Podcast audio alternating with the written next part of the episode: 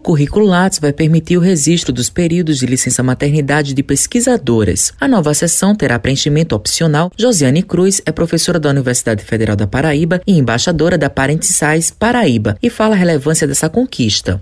A inclusão da maternidade no currículo Lattes foi uma grande conquista do movimento Parenting Science, que é um movimento que tenta dar suporte às mães que são cientistas. Por quê? Durante o período de nascimento do filho, os primeiros cuidados com o bebê, o período da amamentação, essa mãe cientista, ela não tem o mesmo tempo para se dedicar ao laboratório. Então a sua produção científica acaba caindo, como os próprios dados do Parenting Science mostram isso. Então, quando nós vamos concorrer a editais para conseguir dinheiro para o nosso laboratório, nesses dois anos em que nós estávamos cuidando dos nossos filhos e amamentando e a nossa produção caiu, então nós não concorremos a esse edital com par de igualdade com aqueles cientistas que continuaram as suas atividades normais no laboratório. Por isso que isso se torna uma grande conquista.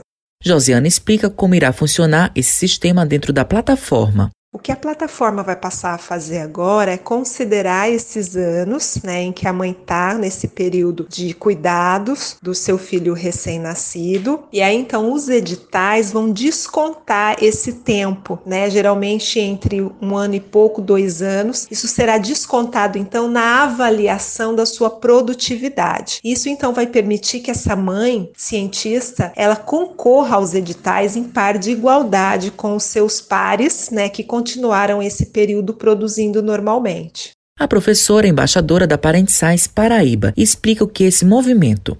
Bom, o Parenting Science surgiu devido à necessidade da gente discutir o impacto da maternidade na vida das mães cientistas. E dados do próprio Parenting Science mostram que esse impacto nos dois primeiros anos, principalmente depois do nascimento do primeiro filho dessa mãe, é um impacto negativo, ou seja, a produção científica dela cai, cai muito. Mas ela continua nos editais para conseguir dinheiro para pesquisa, concorrendo em pé de igualdade com aquelas outras mulheres mulheres ou homens que não passaram por esse processo da maternidade ou paternidade nesse período.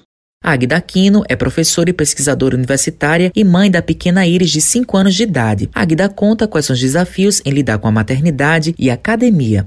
Essa proposta de incluir a maternidade no Lattes, ela é apenas a ponta do iceberg de uma grande estrutura que transforma a vida das mulheres, especialmente as mulheres que são mães, em uma vida muito mais difícil de produção científica, pela estrutura que é colocada na nossa sociedade, que se refere a muito mais coisas. É muito difícil você ser mãe, você dar atenção aos filhos e fazer todas as atividades que precisam ser feitas para o bem-estar das crianças e manter uma produtividade. Matheus Silomar para a Rádio Tabajaro, emissora da EPC, empresa praibana de comunicação.